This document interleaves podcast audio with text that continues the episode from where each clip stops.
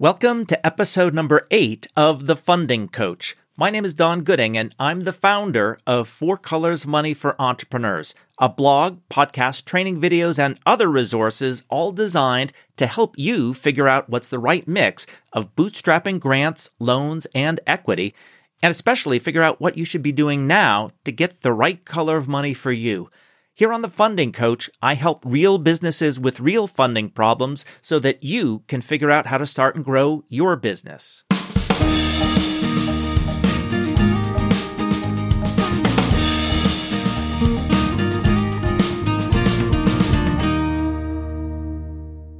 In this episode, I'm following on to the interview that I did with Chuck Donnelly, who is both founder and CEO of Rockstep Solutions.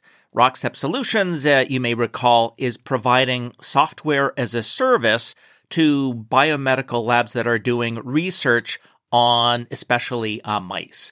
I want to talk about just three things. I could talk about a lot of different topics after talking with Chuck, but the three issues I want to focus on here are going to be first, what is it like to have grants as a funding source, and I want to dig in just a little bit deeper into some of the things that Chuck pointed out about his own experience. Second, I want to just touch on the importance of having regular communications with potential investors. And then finally, talk a bit about what you might think of as the funding chasm between seed funding, seed equity funding, and Series A equity funding. But first, let's talk about grants. Now, it's easy to say, oh, yeah, it's free money, but of course it isn't. And here I'm going to be focusing especially on here in the US, the federal and state grants that are used primarily for technology research and development. If you want to learn more about those kinds of grants, here's two websites to go to, and I'll, of course, include these links in our show notes. First of all, SBIR.gov. That is for the SBIR federal program. And then there is a trade association of state organizations that provides similar kinds of funding, and that is at ssti.org. So here are a couple things to think about if you're considering these types of grants for funding the early stages of technology development at your company. First of all, grant providers think about projects as opposed to companies. And you're, of course, thinking about the long term funding of your company and the long term technology and product development for your company. But most of these organizations think of the world in terms of projects. So a project has a beginning, middle, and an end. Uh, and the goal is going to be technology development often, product development, yes, uh, but sometimes that's secondary to fundamental technology development and proving a technology as opposed to the acceptance of a product. And there may also be other goals that these typically government organizations have, and those other goals could be creation of jobs or otherwise having impact on the community or the industry as a whole one of the implications of these projects being funded as opposed to companies is that typically sales and marketing expenses are not going to be funded by the grants, and there may be some other things that are specifically excluded. The devil is always in the details in these things, so it's best to read them several times over. They're usually plenty of documents, but you have to read them a couple times to make sure you really understand what all the jargon is talking about. And that kind of leads into another important point that the skills of grant writing and after the fact reporting on grants can become quite specialized, especially for very large grants. It is possible to go hire a grant writer Unfortunately, though, it's usually a fixed fee. It's going to be upfront or along the way.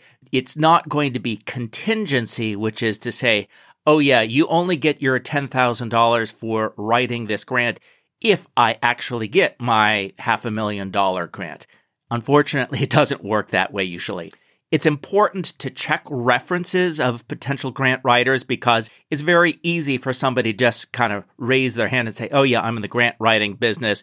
You want to talk with uh, at least three references, hopefully of similar projects that the grant writer has worked with to find out how much the grant writer has actually done the work themselves versus the company having to supply lots of information. Different balance depending on the grant writer. And one other important point is that for very large grants, the reporting on a regular basis to the grant providing agency can, in fact, become a full time job. I'm an investor in a company that has received tens of millions of dollars in these kind of grants, which are technically contracts as opposed to just free uh, grants. And that reporting, they, they have somebody on board who that's her full time job. So again, this is not free money. There are always strings attached. There are costs associated with them. So if you're thinking about grants, uh, you have to think of it as part of a multicolored strategy, if you will, on the funding side. It's going to be grants plus something else to cover the other expenses not covered by the grant. So that may be friends and family as uh, Rockstep Solutions has done so far. It may also be grants plus angel investors. And angel investors are uh, comfortable typically at that early stage, and they often like the fact that a company can get grant funding because it is non dilutive. Just to remind you, if you don't know what that term means, dilution is the process of your ownership of a stock in a company, the percentage ownership goes down as more money comes into the company if it's raised as additional shares of equity. More people are getting shares, the percentage you own goes down. It is diluted. But grant money is money coming into a company that is non dilutive. So again, equity investors often like that. So, to conclude, then, grants can be a great source of funding if you're in the right kind of business that is developing a technology that either the federal or the state organizations want to encourage. And overall, your development as a company will be supporting the goals that those organizations want to support. So let's move on to the issue of communications with potential equity investors as you're going through the process of fundraising.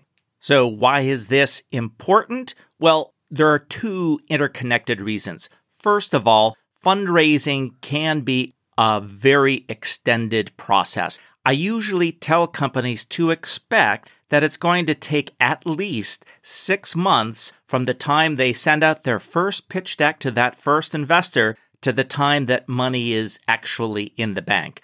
And it can be longer. And during that period, the investors that you're talking to are going to continually see a flood of new deals coming across the transom.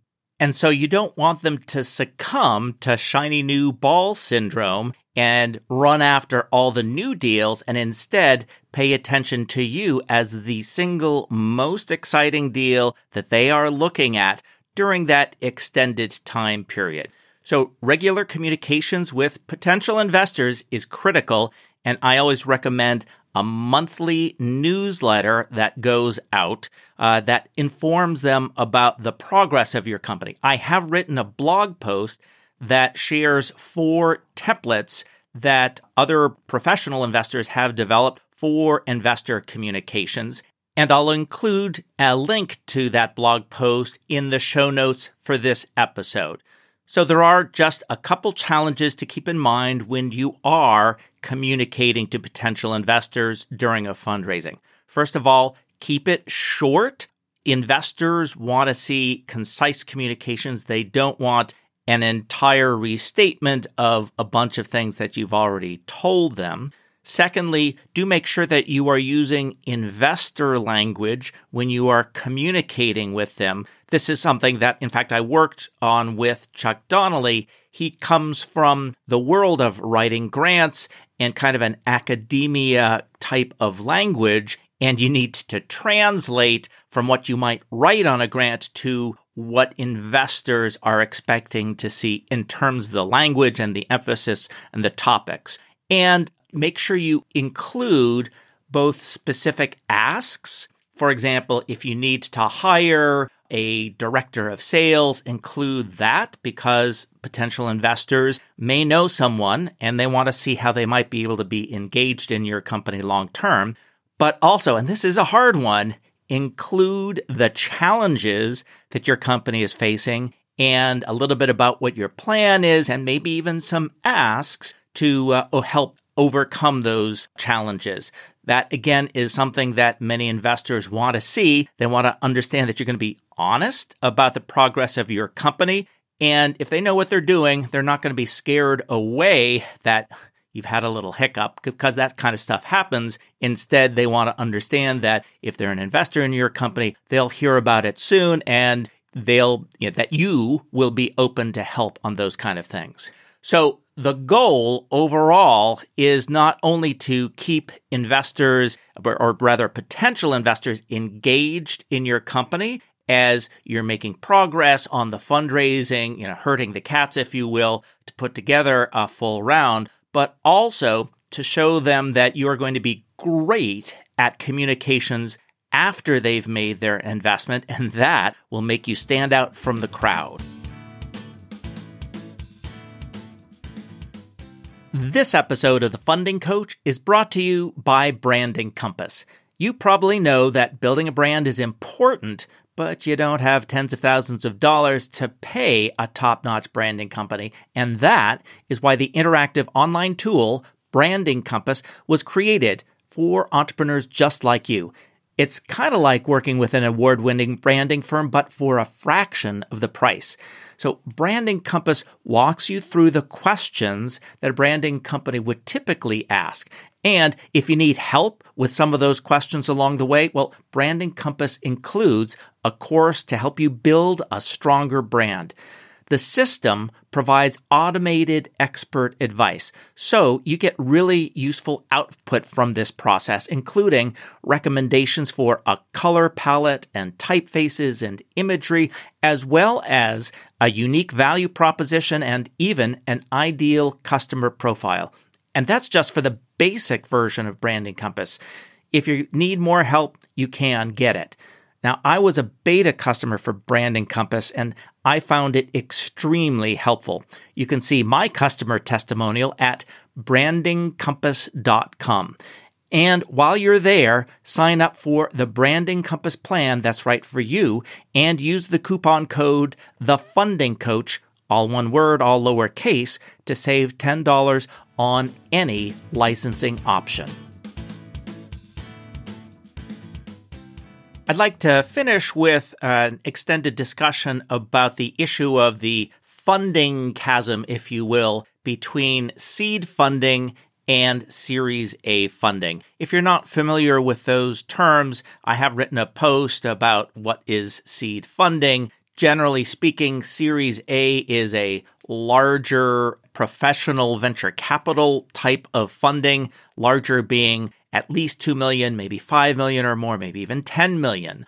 And that is opposed to a seed funding where you're a pretty young company and you may be getting under a million dollars. But there is this chasm between seed and series A for a couple of reasons. First of all, there are far fewer companies that end up raising a Series A funding than successfully raise a seed funding. I don't know what the exact statistics are, but I think it's only about 10% to maybe 20% of companies that get a seed size financing actually end up successfully raising a Series A. So that's a pretty big difference between the two rounds, a big chasm, if you will.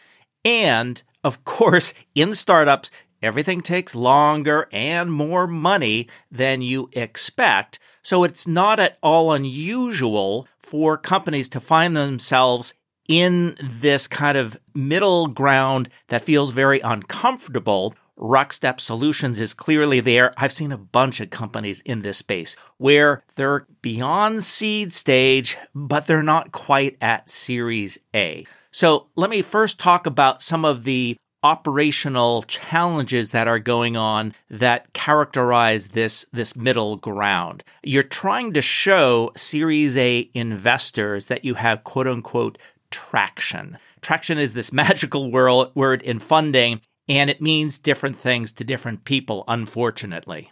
First off, investors are talking about marketing and sales traction, specifically in terms of the number of customers you have, but also the type of customers that you have.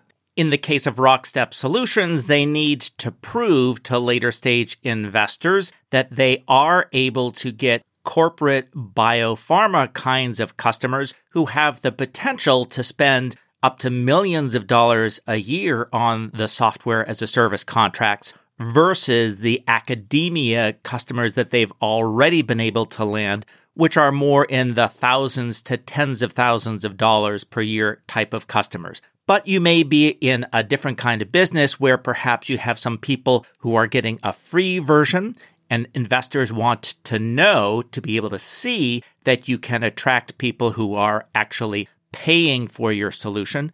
And again, there may be other kinds of customers depending on your business. Maybe it is larger distributors that the later stage Series A investors want you to be able to show. In any case, getting those customers often requires money and you get in this chicken and egg situation of, well, I need the money to get the customers. And the investors say, oh, you have to get the customers before you can get the money. It's a tough situation, not at all unusual, uh, unfortunately. There are also other kinds of traction or validation that investors may want to see. For example, validation that your pricing strategy is going to be accepted in the market validation that your go to market strategy, the very specific steps that you're taking to combine marketing and sales and targeting of customers and geographies, that that is working and that you understand better than a seed stage company what exactly your cost of customer acquisition is going to be. That is to say, you've got lots of experience, or at least, you know, measurable and measured experience that says it looks like today, you know, it costs $25 to acquire a customer that is going to be worth $250 uh, over the lifetime value. And we can see that those costs are coming down. Those are the kinds of things that Series A investors want to be able to see. But in addition to marketing and sales traction, often Series A investors want to understand that your business is scalable, which has to do with operational kinds of issues. So, for example, as you become more mature, you understand better the product development processes that you need to be successful. Things like your long term development plan is much more clear over the next, say, three years, as opposed to what you're doing in the next six months. You have a process to develop your product and you are actually meeting that schedule. Imagine that. Uh, if you're in manufacturing, you understand in a lot of detail what your supply chain looks like and what the costs are from that supply chain. And in, in many businesses, there's an issue of how do you onboard customers? That is to say, a company has signed on, but there's some process to get people trained, get people set up, get people to, you know, migrate what they've done in the past to what they're going to be doing with you in the future and providing customer service to all of them. So those are all kind of product related traction issues that Series A investors are going to be looking at.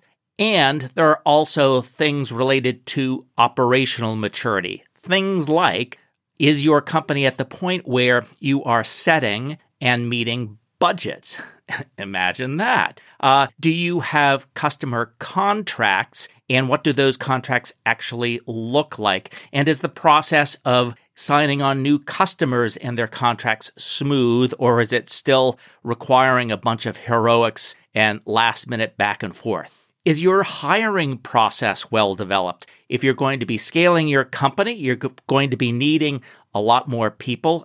Where are you in terms of the maturity of that process? And then things like your bookkeeping and your accounting and your financial reporting, all of that matures as you become more and more of a Series A kind of company as opposed to a seed stage company.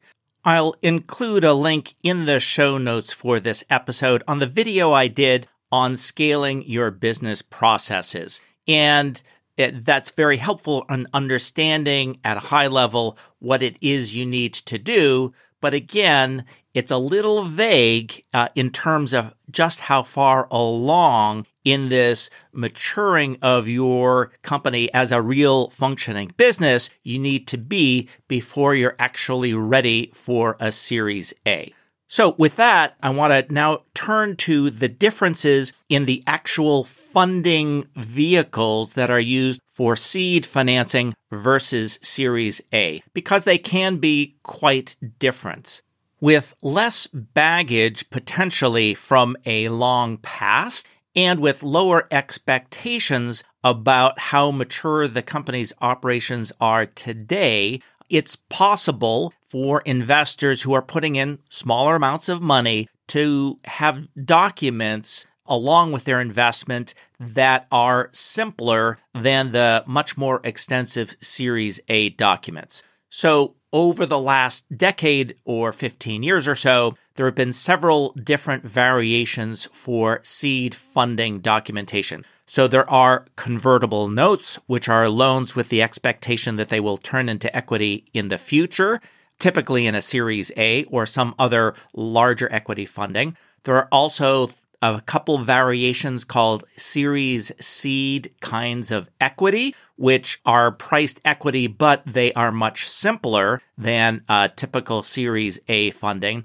And then Y Combinator, one of the leading accelerators out of Silicon Valley, has developed something called SAFE, a simple agreement for future equity, which is basically uh, an option to buy or a warrant to buy stock at the terms of a future equity investor. So, with less worry about the past, and they basically kick a bunch of issues down the road into the Series A funding.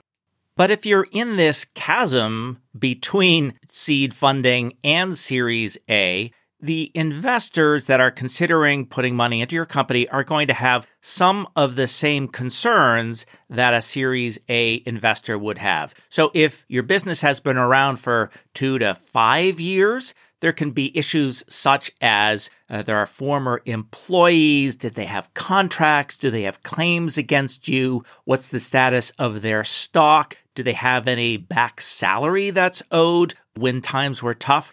And are there customer issues? What do the contracts look like?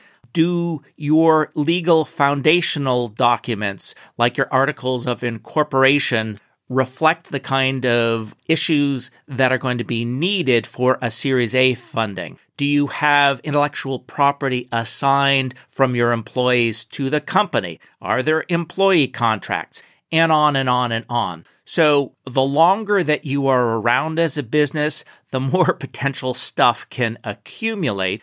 And of course, a funding that is much bigger than that earliest of seed funding often comes with a desire by the investors to have more influence on your future decisions as a business.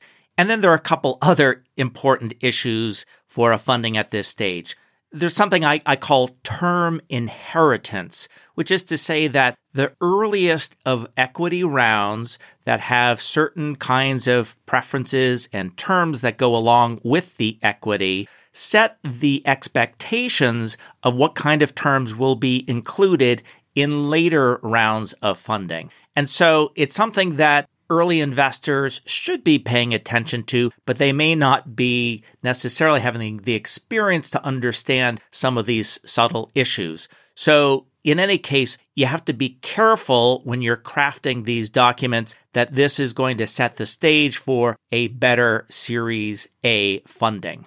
And there's one other issue that early stage investors, somewhere between seed and Series A, will be concerned with. If your numbers show that you need to raise significant amounts in the future beyond what a typical angel or small venture capital fund could provide, those early investors are going to want to try to protect themselves from the actions of those future investors. Because unfortunately, there are plenty of stories of venture capitalists who are driving a deal and they come up with terms that put those earlier investors in a very unfavorable uh, position. That's just something to be aware of. So, as you're going through this process of trying to get an equity funding in this chasm between the seed and the Series A, it's likely that you're going to need to include a bunch of the terms that are included in a Series A, setting it up the right way so that uh, the later investors, A, aren't taking advantage unnecessarily of the early stage investors, but also they're not adding egregious terms that are bad for you as uh, the founder of the company. And all of that, unfortunately, does translate into higher legal bills associated with this kind of funding. And I know it's hard to rationalize if you're raising less than a million dollars to be spending 30, 40,000 on the legal bills, but you should probably think of it as an investment in cleaning up the legal act of your company. So it opens the door to a Series A to happen much more easily because that investment in part of the infrastructure of your business has already been made. That'll wrap up this episode of The Funding Coach. I would love to hear what you think about today's episode. Are you thinking about grants for your business? Are you stuck in the funding chasm between seed and series A? Please head over to the podcast show notes for season one, episode eight at fourcolorsofmoney.com, where you can also see the links and resources that I've talked about in this episode. And you can let our community know what you think. And I'll put in just one more plug. If you haven't done it already, to please go over to iTunes, subscribe to the funding coach, and then leave us a rating and a review. It really, really, really, really, really helps. You've pleaded with customers before, right? That's what I'm doing now. So, in any case, I hope you've enjoyed this podcast, and I really do look forward to chatting with you again soon here on The Funding Coach.